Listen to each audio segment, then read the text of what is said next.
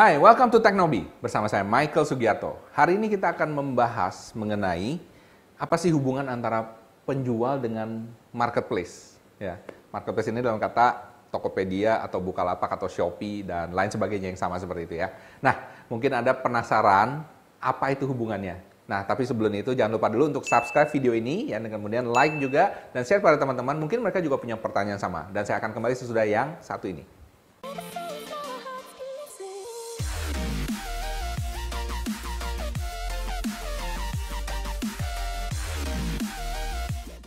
Hai, welcome back to Teknobi. Masih bersama saya Michael Sugiarto. Nah, uh, saya ini sebenarnya ngebahas pertanyaan salah satu Teknoheads, yaitu dari Maulana Ideralam, ya kan? Dia nanya, uh, request dong tentang video misalnya alur proses mulai dari si pembeli bayar di kasir Indomaret atau Alfamart. Nah, berarti dia ini uh, belinya itu bukan transfer ya, jadi dia bayarnya di Indomaret, Alfamart sampai barang diterima. Alurnya seperti apa sih? Dan hubungan antara si penjual dengan Tokopedia di sini tanya. Oke, Tokopedia atau Bukalapak atau Shopee itu namanya marketplace ya. Saya akan coba bahas uh, satu persatu, semoga ini bisa dimengerti oleh teman-teman semua. Nah, yang pertama saya akan bahas apa sih itu marketplace. Oke, nah marketplace itu ya adalah seperti sebuah pasar. Nah, karena kenapa? Di pasar ini bedanya pasar ini online ya, jadi tidak berbentuk fisik tapi online di mana semua barang yang Anda taruh di pasar ini ya itu bisa di search secara gabungan. Oke. Jadi bedanya di situ dengan pasar tradisional. Kalau pasar tradisional kan masing-masing orang punya kios, ya kan? Di sini jual pete, sebelah juga jual pete, sebelah jual pete. Anda mau tahu harga pete gimana? Tanya kiosnya satu-satu. Ini pete harganya berapa? Pete harganya berapa? berapa? Nah, cuma kalau misalnya di marketplace online, Anda tinggal search pete, keluar semua. Oh, toko A, B, C, D, E, F, G itu semua jual pete dan harganya si A berapa, si B berapa, si C berapa. Sehingga pembeli itu punya kebebasan untuk menentukan mau beli dari mana. Oke. Nah, kemudian di marketplace itu juga memberikan yang namanya reputasi. Itu loh, bintang-bintang atau macam sebagainya. Jadi kalau ada orang pernah beli dari si toko A, oke, okay, dan kemudian dia suka, dia akan kasih reputasi. Oh ya, bintang 5. Uh, terima kasih pengirimannya cepat, oke, okay, uh, chatnya ramah, misalnya seperti itu, ya dan lain sebagainya. Ini akan menentukan memberikan trust kepada orang untuk beli.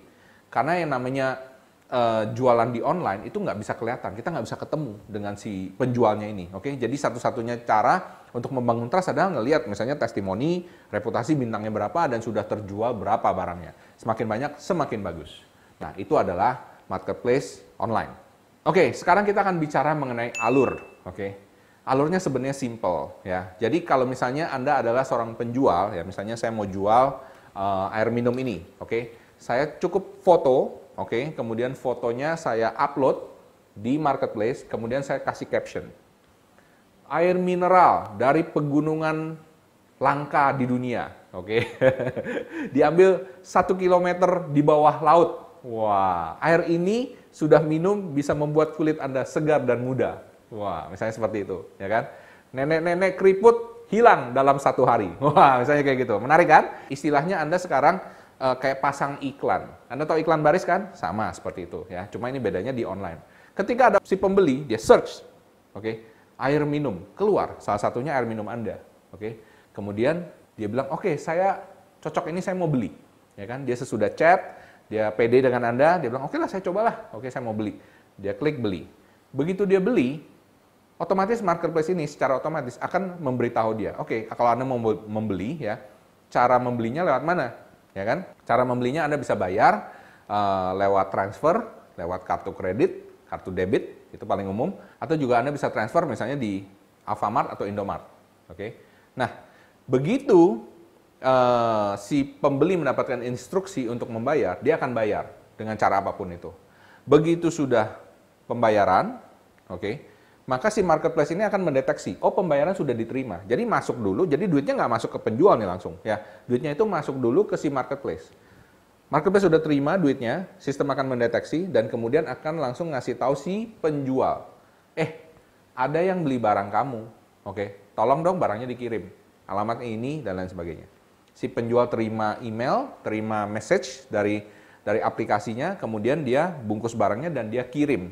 Dikirim kepada Anda Sesudah Anda terima, ya, Anda bisa ada dua hal. Sesudah Anda terima, Anda bisa klik yes saya sudah terima, atau Anda diemin aja.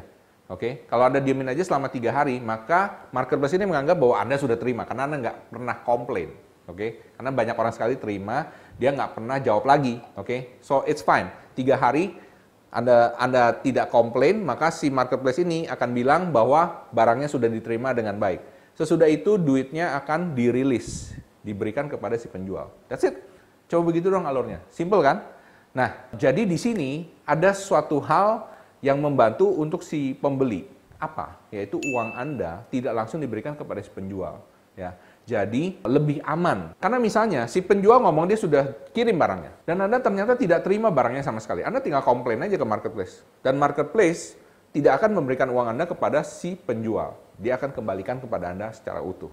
Oke? Jadi win-win ya. Jadi ini uh, sesuatu yang menurut saya revolusi ya dalam e-commerce Indonesia, revolusi dalam perdagangan ya, di mana sekarang uh, jual beli secara online bisa dilakukan secara lebih aman. Oke? Nah, saya harap itu bisa menjawab pertanyaan Anda. Jika ada pertanyaan lagi mengenai marketplace, mengenai anything else ya, silakan komen below ya. Saya pengen tahu pertanyaan Anda apa. Saya akan coba jawab dan terangkan dalam video-video seperti ini di mana Anda bisa lebih mudah mengerti ya. Semoga bisa bermanfaat buat Anda. Silakan like dan subscribe di channel kami ya dan juga share kepada teman-teman Anda. Mungkin saja mereka memerlukan. Oke, salam hebat luar biasa.